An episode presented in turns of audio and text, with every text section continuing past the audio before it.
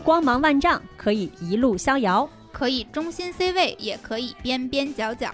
无畏生活，无关岁月，一起听姐姐的一万种选择。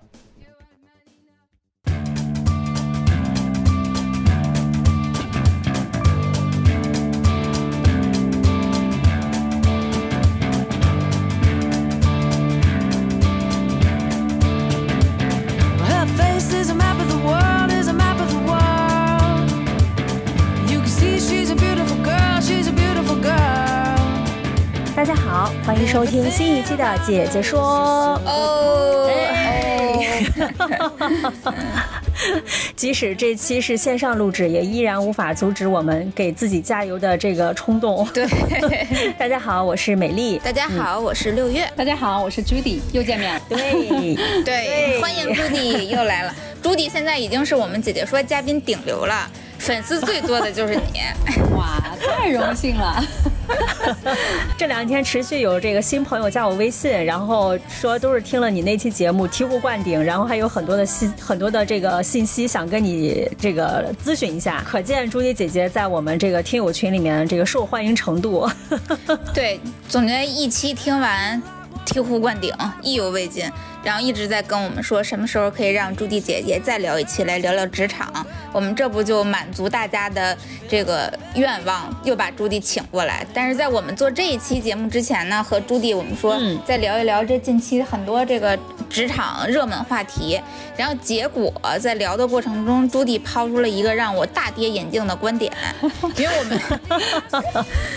因为我们上一期请朱迪来的时候说的是什么？那个标题“人人力资源大佬给你的职业规划指南”，教你做职业规划的。结果这期跟朱棣聊的时候呢，朱棣突然跟我说：“我觉得其实百分之八十的人都不需要做职业规划。”这是我前两天跟我同事交流的一个话题，因为毕竟过去几个月了哈，市场还是有点变化的。就直接让我让我惊掉下巴，这啊历史打脸敌人，刚教大家做职业规划，现在又不做了。然后我们就想，那那这话题有点意思。对，那今天这个节目也得好好聊一聊，为什么说百分之八十的人都不需要做职业规划了？那之前的节目到底是做给谁听的？刚才正好也提到了这个点，就是最近我们发现职场里有一些小小的变化。我相信两位，包括我们可能在听节目的朋友们，也许也关注到了这一点。嗯，比如说前段时间有一个微博热搜，叫这个零零后开始整顿职场。对对对对对，都在讨论这个。嗯。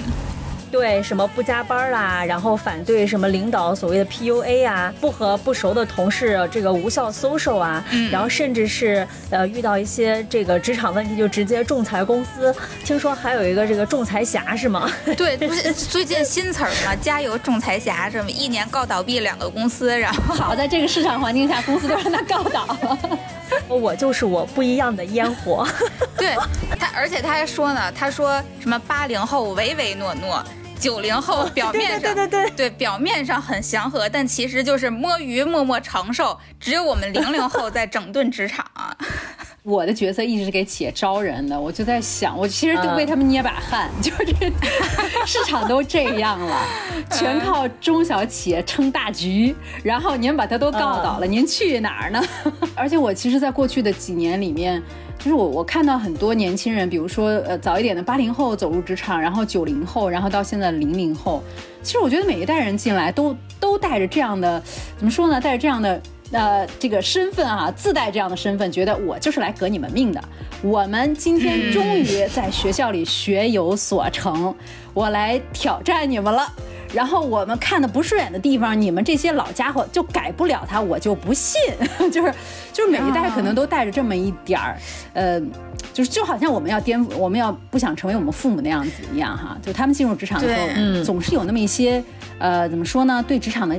期待，他们想要把这个职场变成他们想要的样子。每一代都是这样的。其实不仅零零后，只是他们可能改变职场的。欲望和角度不同而已，他们更多的用了法律的武器。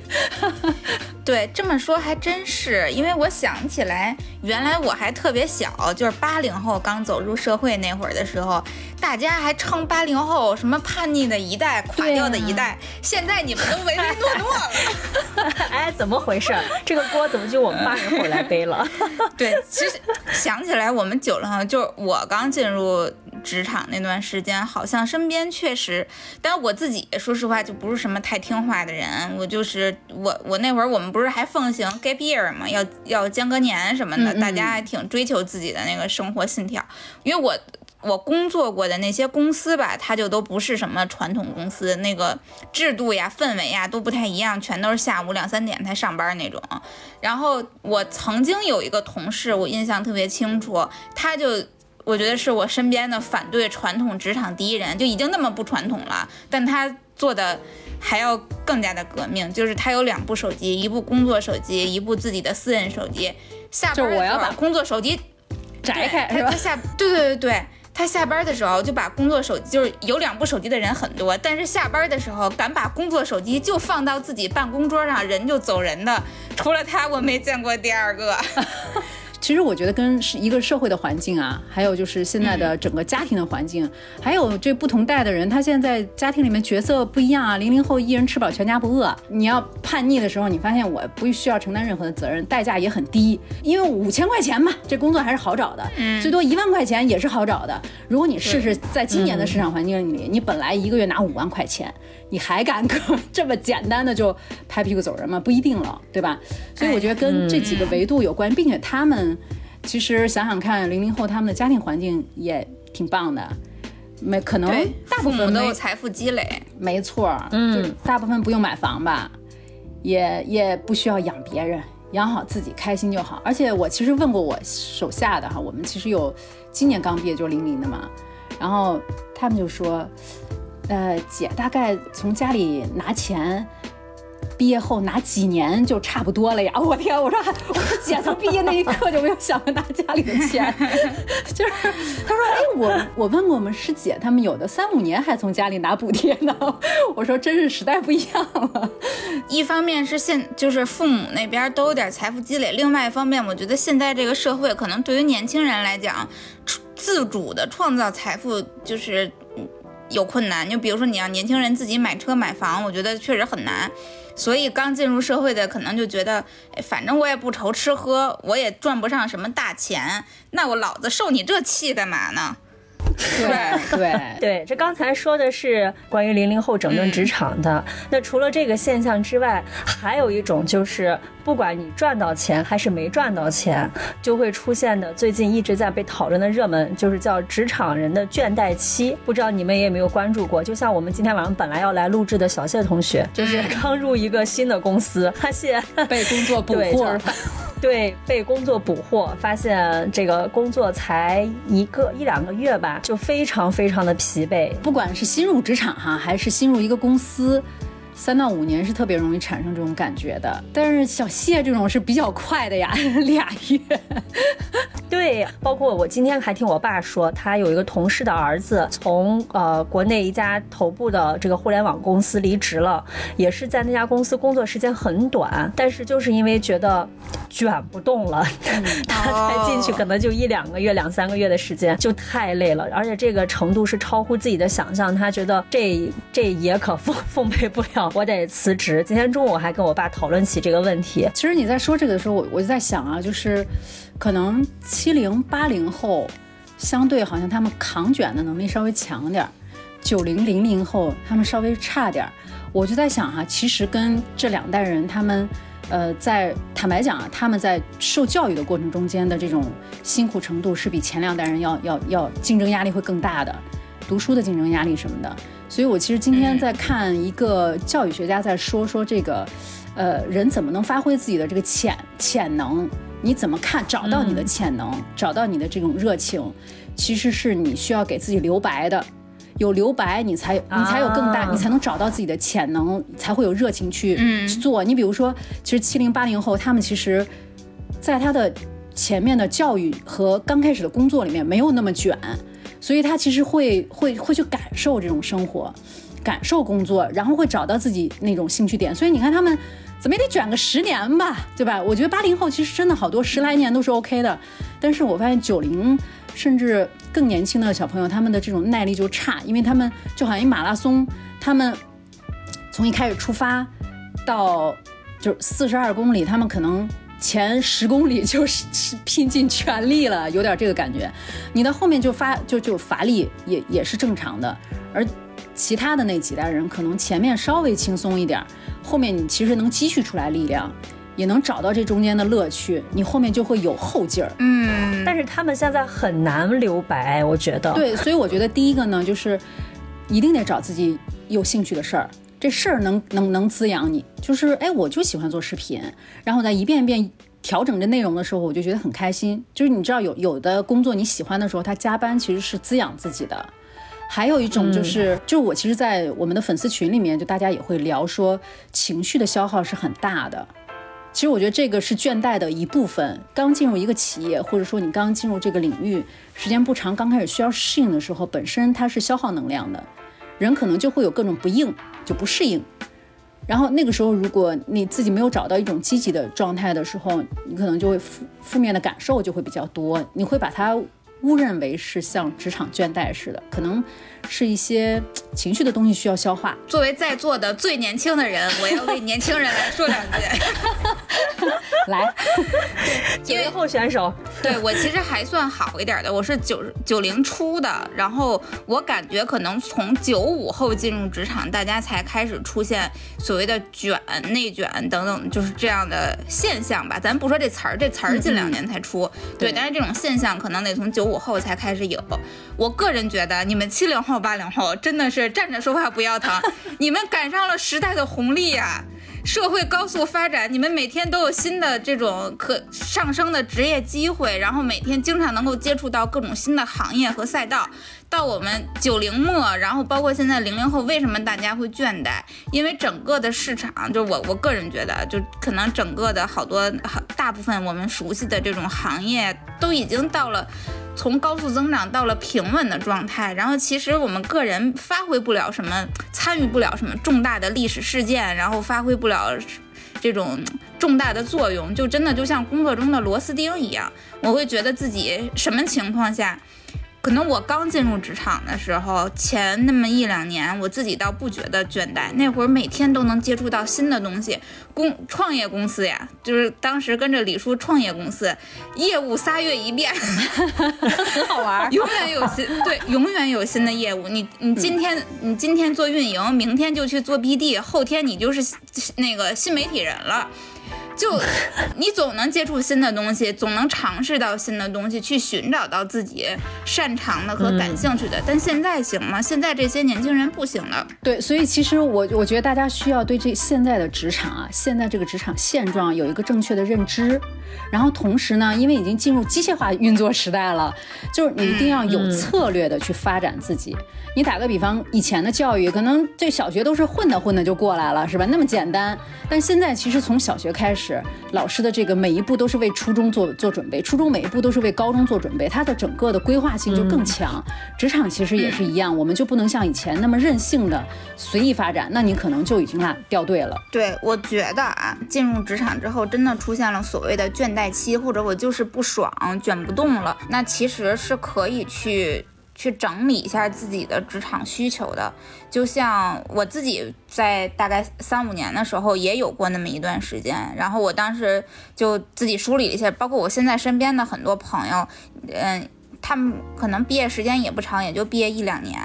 比如说我，我个人觉得，按我的这个角度去总结的话，可能我在职场上需要得到的东西，我想要自我实现，就是要个人价值的体现。我作为一个年轻人，我想要快速增长，然后另外就是我个人是需要要有和我的付出或者能力成正比的，呃，劳动所得收入要能配得上。如果你收入过低，那我肯定也倦怠。我觉得我我自己自我价值得不到肯定呀，得不到认可呀。缺不缺这两千块钱另说，但我觉得自己得不到那个认可呀。如果要还得有第四点的话，就是。要有工作和生活的平衡，你工作时间不能太长，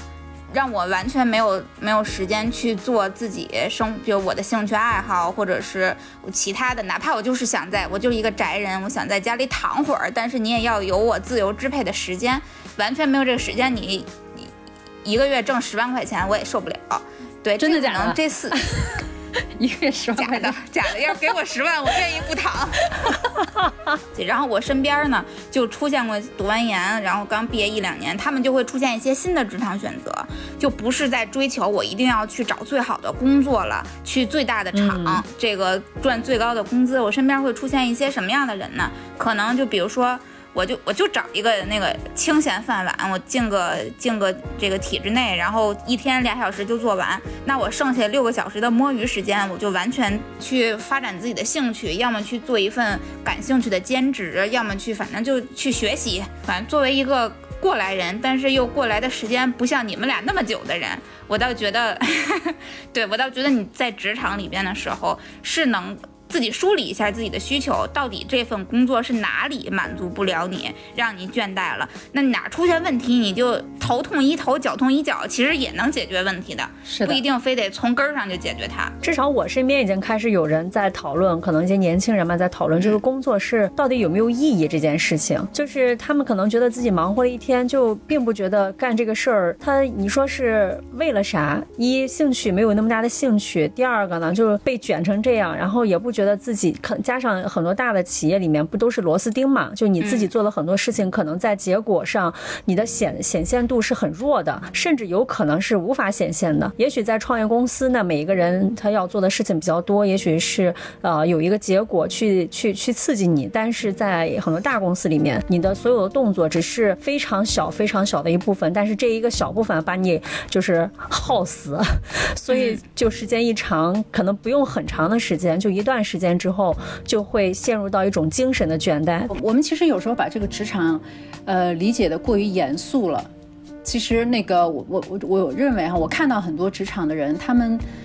并不一定是说我我做了这份工作，可能从从始到终就只做这么一件事儿。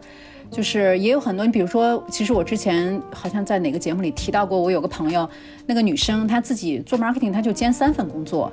就是。他首先这件事儿他喜欢的，另外他这三份工作其实都是不同领域的企业，有有 AI 机器人的，有有，呃呃小众女装品牌设计等等哈，就是他把他的生活搞得很丰富。然后包括其实我也有朋友，他们就像刚才这个六月提到的那种，哎，我的工作没那么忙，那我在外面可能经营一个小众的咖啡馆，或者呢，我做一个。类似我做一个播客，现在有很多对吧？哎呀，我，做视频内涵了，呃，对呀，做做做美妆博主，类似这样，就是其实现在的职业形式非常非常多样。然后我我自己的下属哈，有一位女生，她之前是做人力资源的，然后到我们这个企业里来做猎头，就做人力资源服务工作。后来呢，哎，做了一年之后，她自己去学了一个，就学了三个月技术。就去了一个科技公司做技术开发工程师。为什么做这个呢？一个呢，就是他本来就是个学理科的；另外，那个技术非常小众，月薪三万，对他来讲非常轻松。做这份工之外，他还有精力去做他自己有兴趣的事儿。他自己经营了一个花店。其实我觉得现在的年轻人他们的选择是非常多的，他可以让自己的生活非常丰富，而且，尤其是这个疫情之后给我们带来的价值是什么呢？我们可以在天南海北任何的地方做你想做的事儿，我们不被那个办公室局限了。嗯，大家可以开放一点看这个职场。对这个好玩的事情，我就又带来了一个新的观察，就是我们刚开始节目的时候就说关于一些职场的一些新变化嘛。因为我最近加入了一个这个 freelancer 的一个社群，我以为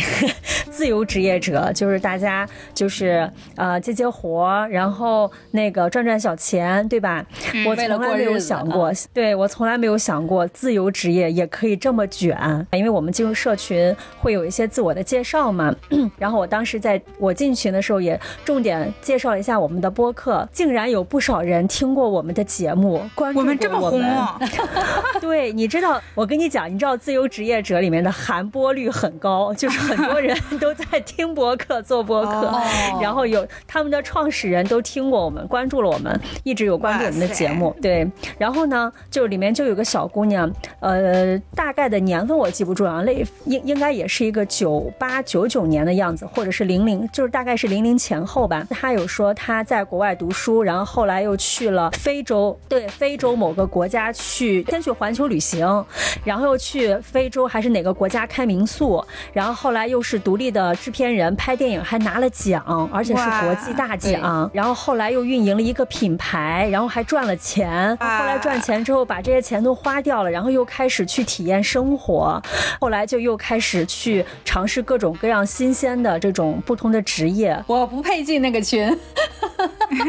太卷了。其实我觉得他们就就是来体验生活的。啊，如果从这个角度来讲，就会觉得很很有趣，很好玩儿，嗯。对，你知道这个社群，其实，在某种程度上，它治愈了我，就是因为以前我，我觉得我，因为作为八零后，就是在职业的一些观念上，可能会陷入一些传统的一种职业观，比如说我要去进公司，要有完整的这种职业体系，就像我们最早节目开始的时候聊的职业规划，我希望我自己是一步一步有规划的往前走的。但是在进入这个社群之后，在认识了很多这种有趣的灵魂之后，你会发现，原来可能性真的很多，嗯，而且你知道他们的技能。从剪片子到做短视频，到造拍摄后期，然后到做文案，到做策划、线下活动，然后翻译，三百六十样技能全都在一个人身上。我真的觉得一个人就是可以完全做一家公司。所以前两天那个跟小伙子聊的时候，他问了我一个问题，他说：“现在的年轻人，你看他们。”呃，到底比我们是不是他们他们是进步了吗？还是他们他们是不是比我们更优秀？其实我是觉得是的，他们其实呃不不管从呃知识结构的基础，还有他们的这个现在所处的社会环境。各方面其实都比我们优秀太多了，所以他们可以有很多选择。我身边有这样的朋友，他就是全球各地旅行，然后到一个地方就随便找个地方打打工，挣挣钱，啊餐馆、从民宿。哎，以前我特想过这种生活来着，我认真思考过。现在再让你过，你行吗？我我其实觉得行，但是当时我真的是有是有认真思考过，我为什么没有过这样的生活，就是。我作为一个初入社会的年轻人，我还是想大展拳脚，实现自己。然后，尤其当时我我还挺有追求的，不带开玩笑的，我特别 特别觉得我好像。可以隐隐的感觉到自己是可以参与到某一些这种重大的历史事件中去的。趁着自己年轻，还是希望能有一定的社会积累，就是这种社会资源的积累吧。然后包括工作经验的积累等等，就是想让想让自己未来能够多一些选择。多一些话语权吧，有有我有资本去选择成为代购，或者是世界各地去做零工。对，其实我我认为不管呃受教育啊，我们从小到大去走这条比较难的路，去去读大学，对吧？然后你选择呃比较难的一些工作，成让自己成长。然后包括你比如说有很多人去学学滑雪。摔得个嘁里咔嚓，恨不得骨折。学学潜水，对吧？就是其实很多时候，我们这种选择，我们看似难的选择，给我们带来了更大的自由。然后其实我们会有会有，就是你你可以选择做或者不做，就是你有线下向你的生活能力可以向下兼容，我可以上天入地下海。看海底的珊瑚，对吧？我可以去看富士山的雪，我从山顶上滑下来的感觉是怎么样的？就是，呃，反倒当我们克服一些困难的时候，我们有我们的生活的自由度会更大。我好像前两天看到一个朋友圈里别人发了一个人民日报的一个观点，就是就是说，你想躺，就是那种那那种选择很容易，你你想躺，谁都可以躺，但是其实比较艰难的路上面会有有风景，比如就像为什么大家。会会会上珠穆朗玛是吧？那上面能看到整个我们看不到的地球。我们去南极能看到不一样的风景。那你没有点物质基础，没有点身体条件，你可能都很难达到。所以其实我我认为，不管呃各个维度的所谓的追求，对自己的这种要求，其实都让你有更大的自由选择的空间。对，嗯，我觉得这这是我们可能最终所追求的东西。就是现在越来越多的人开始去寻求职业的多种多样性，就是包括不管是和自己兴趣相关的，可能更多的还是和兴趣相关的吧。就是在现有的这种规则规则制度下的，呃，传统的工作方式上，或者说甚至完全跳脱出传统的工作方式，去寻找新的一些一些可能性。而且我们现在不是很大多数人哈，但我认为大多数人其实。有了自己的要求之后，不完全为了钱去工作，对啊，那这个时候就就我不会说，我今天不工作了，我就断队儿了，我吃不着饭，那那我就会相对来讲问我自己这件事儿是不是我想是不是我想做的。其实，在疫情前，我们也看到一个趋势，就是年轻人的找工作的这种城市的选择，它有一个趋势，它会流向这种新一线和二线城市了。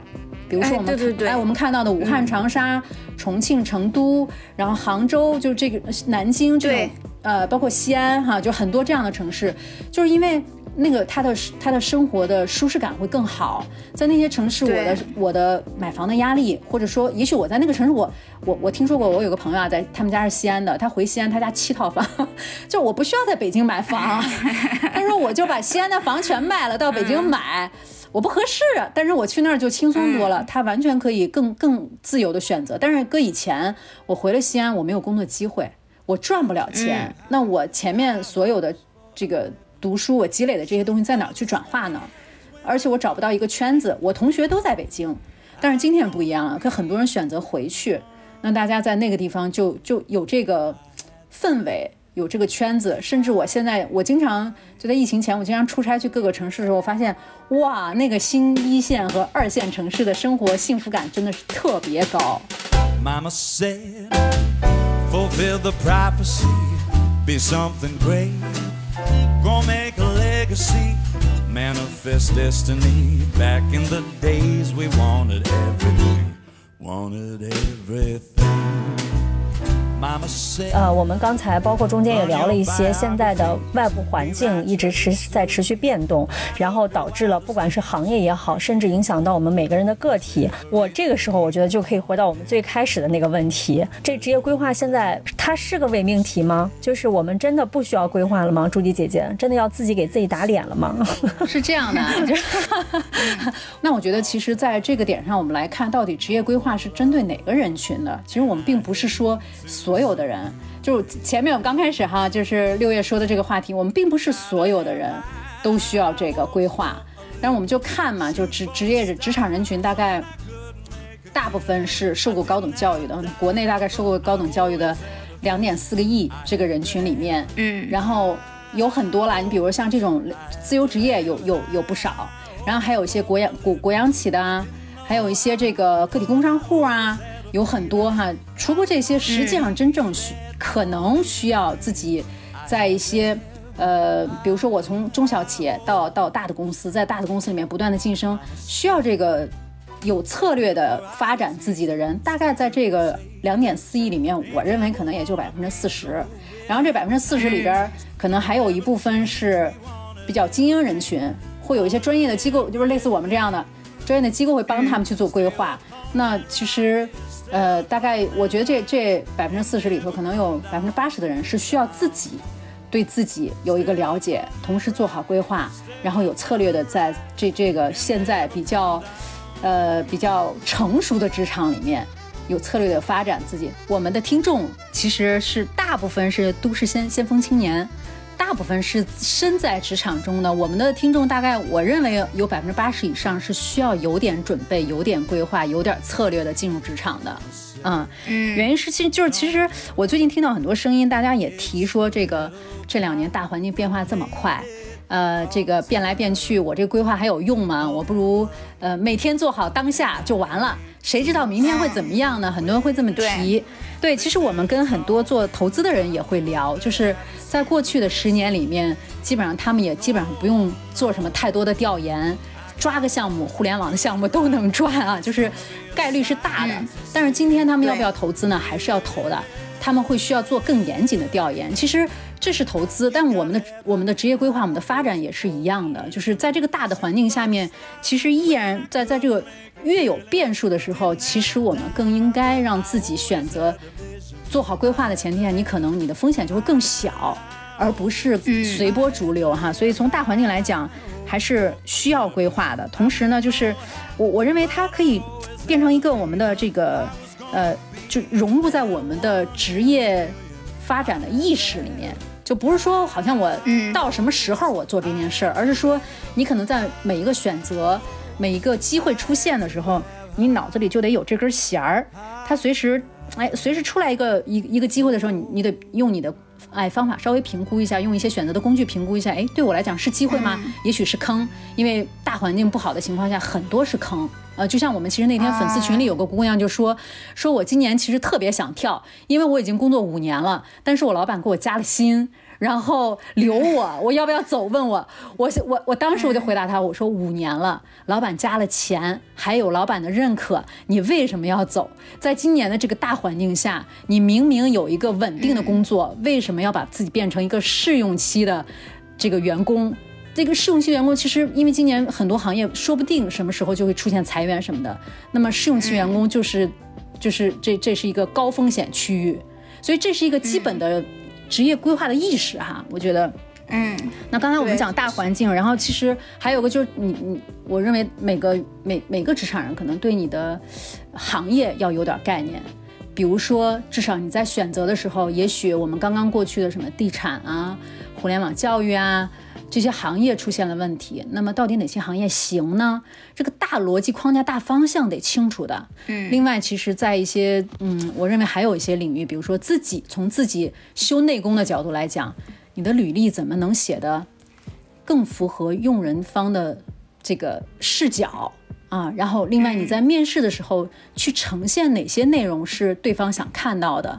然后，包括你入职之后刚开始的这个过程，怎么让自己。能把劲儿使在刀刃上，该晋升的时候晋升，然后呃该成长的时候成长哈，所以我觉得这这是从自己的这个维度，有很多维度我们是可以有一些呃规划的意识。和规划的行为，让自己能够做的相对来讲更轻松一些。所以说，其实我们现在在说职业规划，并不是我们最早的时候想象中的那种，就是我不从步入职场第一步，我就要为自己未来的五年、十年画好路线，然后我就一门心思的奔着这路线走。我是往纵向去提升这个自己的深度，我还是往横向去提升自己的广度？这可能。在最初的时候，以前尤其前些年提到职业规划，我想的可能就就是这种比较系统，会对，就让我好好头疼啊，好头疼，觉得尤其是这几年，对，就比如说像之之前就是那个美丽说，可能有的有的人就想当一个好的这个线上培训英语老师，结果哎。双减了，行业都没了。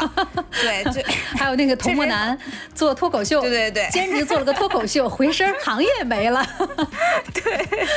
对，就是这种。现在确实变化特别多。然后，其实当代的，就是我们现在所谓当代职场职场青年们的职业规划，并不是说从最开始就要有系统的规划了，而是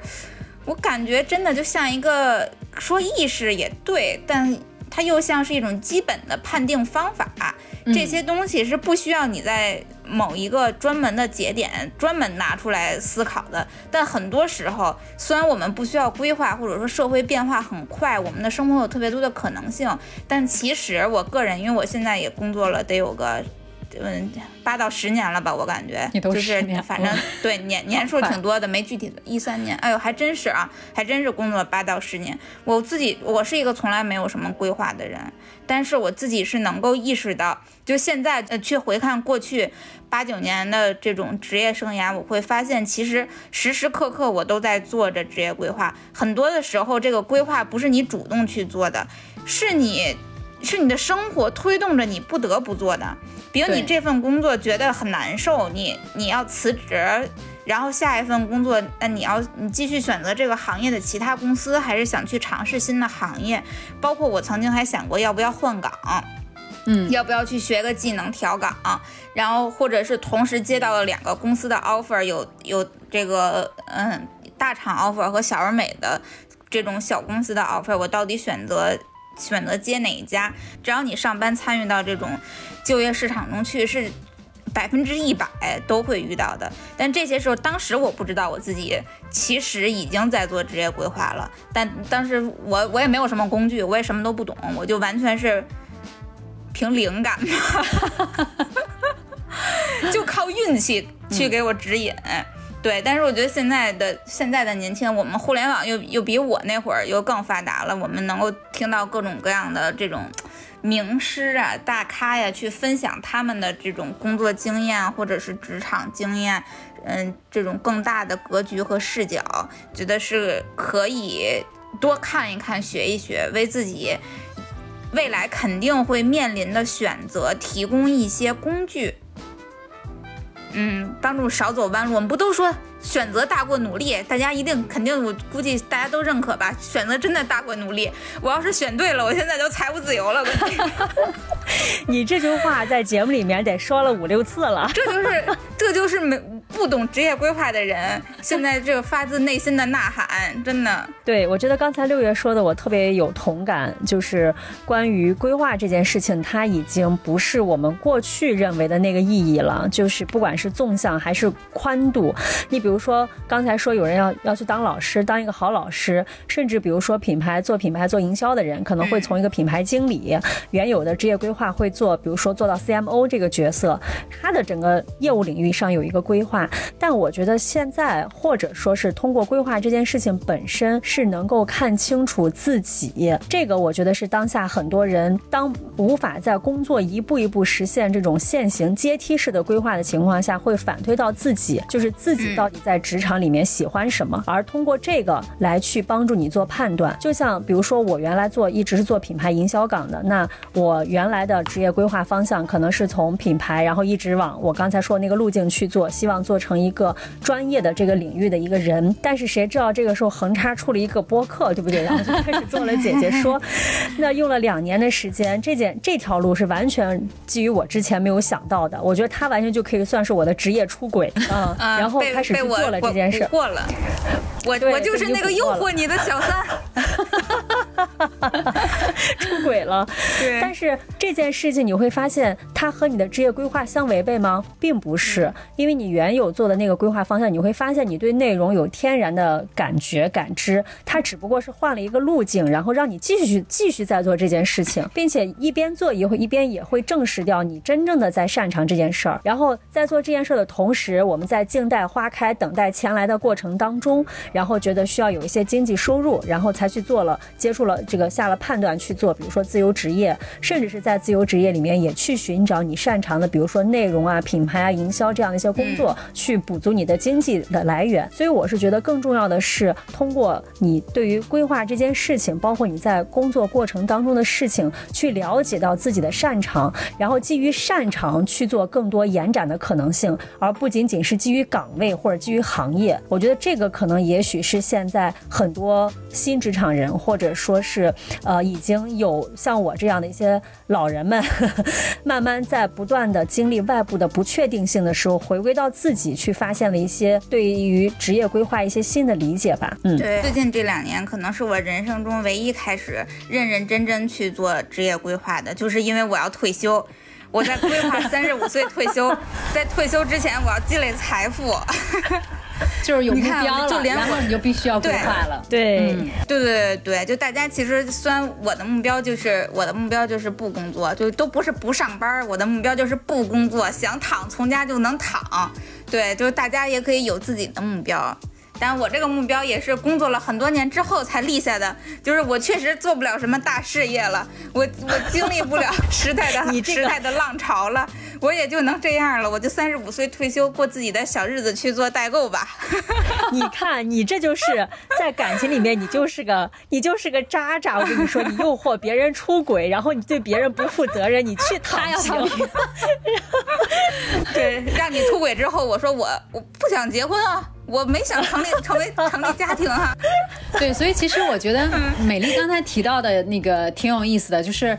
其实你是在工作的过程中间。不断的接触到新新的机会，不断的看到新的世界，然后就像爬一个山越爬越高，你看到世界越来越大一样，然后你才会有更多的，你才会知道我到底想要什么，然后才会遇到你想要的那个那个那个机会或者那那个东西，然后你才会去选择它，对，要不然你不往前走，你遇不到遇不到刘月儿，对吧？对，所以其实在这儿我就觉得，到底就对我来讲，我是觉得。一直做做一一直工作不一定上班啊，对，但一直工作对我来讲，就是能让我不断的看到更大的世界，然后最、最新的世界，看到年轻人的世界，然后让自己永远都充满活力，同时从自己身上能找到说，哎，我还有。我原来还可以录播客，类似这样，你可以找到自己，我还可以占星，对吧？就会找到自己身上其他的一些潜能，然后也会发现自己身上的价值，也会发现这个世界有趣很多有趣的点，呃，所以我觉得，嗯，这个是我其实一直在工作的一个动力。那我们真的都可以像六月这样不工作吗？我不行，是这样，我就比如觉得我也不太行。哎，嗯我但我觉得我行，我是经过认真思考和自测算过，觉得我行的，就是是因为为什么呢？首先，在整个这是。比如，如果我真的能够三十五岁退休啊，那在退休之前有个十几年的这种职场经验，然后至少到目前为止，我觉得整个的职业生涯，我自己虽然说赚的钱不多，但是还过得挺快乐，还是挺有收获的。我自己对没有太多遗憾，说实话，就我前面说了很多没有选对，这个错过了财务自由等等的那些，那都是玩笑话。但真正让我回想过来，我会觉得，哎，还是还是没有愧对这十年的。然后，并且我自己一直，我我不总以我是一个这个嬉皮自居嘛，就是很很想在前在这个人生的前半段的时候，总是想要证明自己，想要还是施展一下拳脚的。但是在人生的后半段的时候，我就想彻彻底底的为自己活，想再也不去考虑什么任何的。所谓的世俗成就，然后呃为为家庭负责，就等等的这些全都不考虑了，就是我怎么开心，怎么舒服我就怎么来。当然，我可能也未必说退休了之后我就真的就是在家躺着了，但我可能也会做一些小事儿，但这些小事儿完全都是为了让自己开心。你比如，假如说拍脑门讲，可能我退休了之后，姐姐说依然还在录，但我录它不是为了赚钱，我录它是因为我享受这件事儿，或者我去我去这个世界各地潜水。我并不是想当刷刷那个氧气瓶的数量去当潜水教练，就是因为我享受这件事儿，我就想自己有这样的底气，并且我认真测算过，不上呃不工作没有那么难实现，挺简单的。其实我们需要的花销没有想象中的那么多，但前提啊，前提是如果你那没有后代的话，那基本上我觉得一个人，但凡现在这个社会的消费标准的话，有一百万的存款就能退休了。你这一百万可以去做万行吗？真行，你去做固定收益理财，然后基本上，哦如果要是项目比较好又比较稳妥的话，差不多年化利率能够到七或者八，你一百万相当于你一年有七八万的这种被动收入。嗯，如果你不是生活在北京，不需要租房子，你可以去世界各地任何地方去生活的话，七八万足够一个人生活一年了。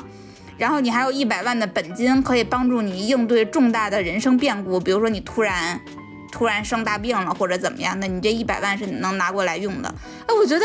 够了，是不是？绝对不够。不够吗？我真觉得够了。我先补充一个我同嗯事的案例哈，他大概零零六零七年，就是那个时候，他说我有五十万我就退休，然后嗯 到了一六年的时候，他就说。我觉得我至少得有五百万，就是其实不是欲望望增长不不不，其实不是欲望，就是就是，其实你你忘了刚才我提到的，当我的生活越来越丰富的时候，你的生活成本会越来越高的，而而且不要忘了还有通胀，还有对我刚才也在想对通胀的但是我问题。其实针对那个六月这个这个话题，我觉得挺有意思。我有我有两个观点哈，就是我看到的两个现象。一个呢，就是其实我在他这个年龄的时候，就是三十五岁上下的时候，是特别特别特别想退出职场的。为什么呢？就是大家工作十来年了，对吧？会觉得自己也赚的差不多了，也找到了自己的一些价值，也不想那么累了，对吧？呃，我其实认真想过这个问题，就是我在那个时候我特别想退出，但现在你们有没有觉得我现在特别享受工作呢？啊，就是这太觉得了，可怕。就是那个时候，就是那个状态特别像你，比如说你在爬山的时候，你在中间中途中间那一段，你很累，你其实也没有看到风景，你就不知道你在干嘛。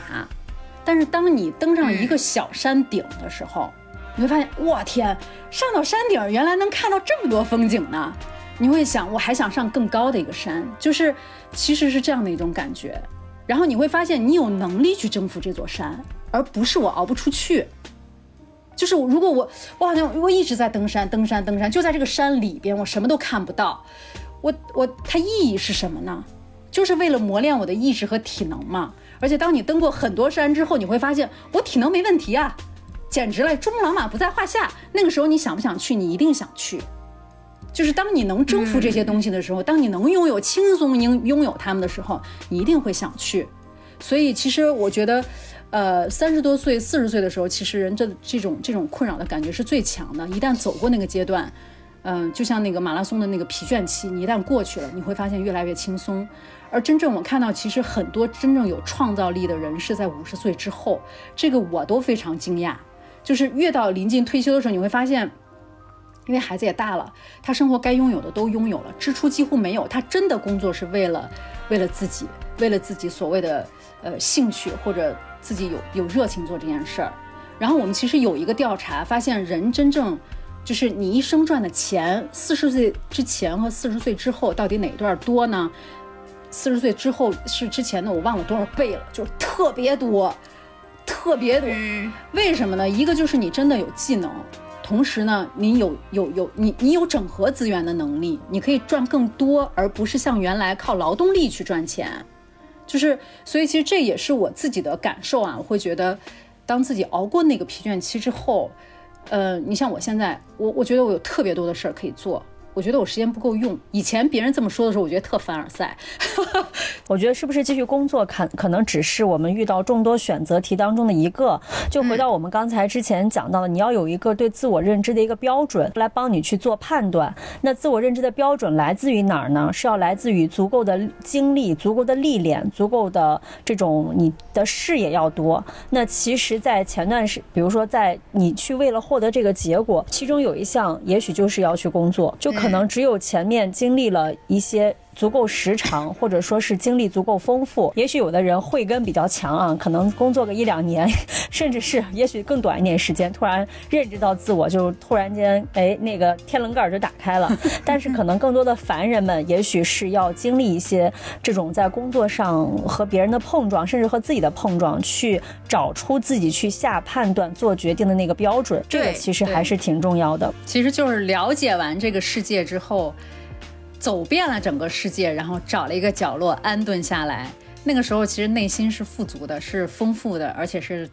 淡定的。然后再去踏踏实实的去种你的地，读你的书，哈，那个心境是不同的。嗯。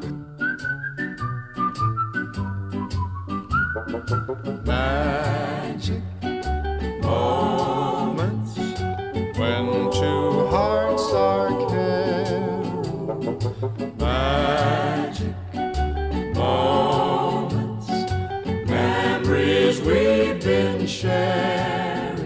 节目从最开始聊关于最新职场上的一些新的变化，以及通过这些变化去探讨了关于工作其实有更多的可能性。呃，这些更多的可能性是给这些目前仍然困在现有职场的这种运作逻辑里面、这种困顿的困倦的职场人们提供了一些新的思路。然后呢，最终其实我们是觉得，不管你是哪一种方式，是在现有的轨迹里面依然在去寻求自我突破和成长的这种职场人。或者是像同时打几份工，然后去寻求更多在工作与生活当中意义的这样的一些呃，咱们说新兴人类吧，或者是这种都市新青年的这种新的工作方式，其实最终落脚到就是朋友们还是要好好工作啊，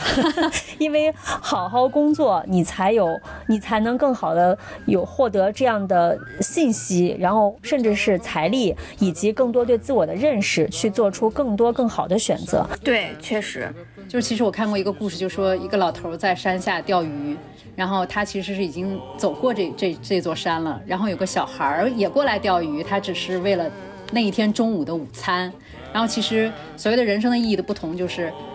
大家可能在做这件事的时候心境不同，你已经看过世界了，然后你选择自己的喜欢的事情来做。对，确实。那我们既然说了要好好工作，我相信其实听我们节目的很多朋友也是希望以一个比较正向的一个态度和工作好好的相处。只不过呢，我觉得相信很多人都会遇到一些和工作相处过程当中产生的一些问题，呃，比如说怎么找工作，怎么找到自己喜欢的工作，以及怎么获得自己喜欢的工作，然后以及在这份工作里面怎么和同事啊，或者说和领导呃去相处，以及在整个贯穿你的职场。生活当中遇到的方方面面的问题，那接下来呢？我觉得姐姐说和朱迪教给大家送福利了，因为我们专门和朱迪一起制作了一档这个针对零到三年工作经验的职场新人们的一张付费音频专辑。那这个呢，也是姐姐说首次出品的这个付费音频。对，刚才咱们不是说了吗？当代职业规划已经不是像过去那种职业规划了，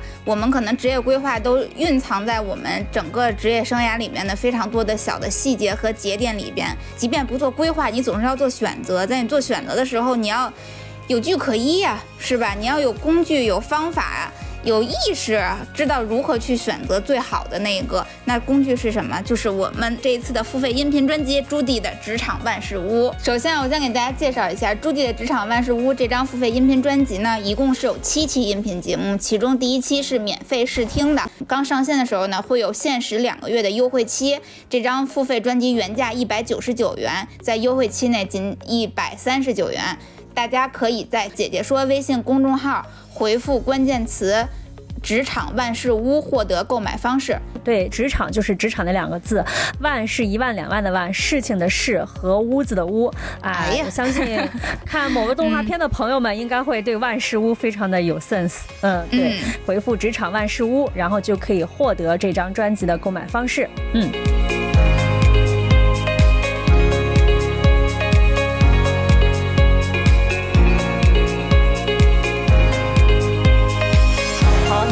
觉得这期是一个干货乘以干货的节目，开头全节目干货，然后加结尾是更干货的东西。因为我们也是希望在当下非常动荡的这个外部环境的情况之下，以及受这种环境影响，很多职场人本身内心也。也有很多的这种呃困境和忐忑，我们也希望通过这样一个节目以及这张专辑，能够帮大家去解除这些困惑，嗯，给你的未来的职业发展方向提供一些好的参考吧。那对自己职业发展有要求的我们的这些听众们，接下来该怎么做？你们应该心里有数了吧？赶紧去搜索或者回复关键词“职场万事屋”去获取购买链接。另外呢，我们还专门给咱们姐姐说的听众有一个特殊的福利，就是凡是购买了我们朱迪的“职场万事屋”这张付费专辑的朋友们，都可以免费进入朱迪的付费社群。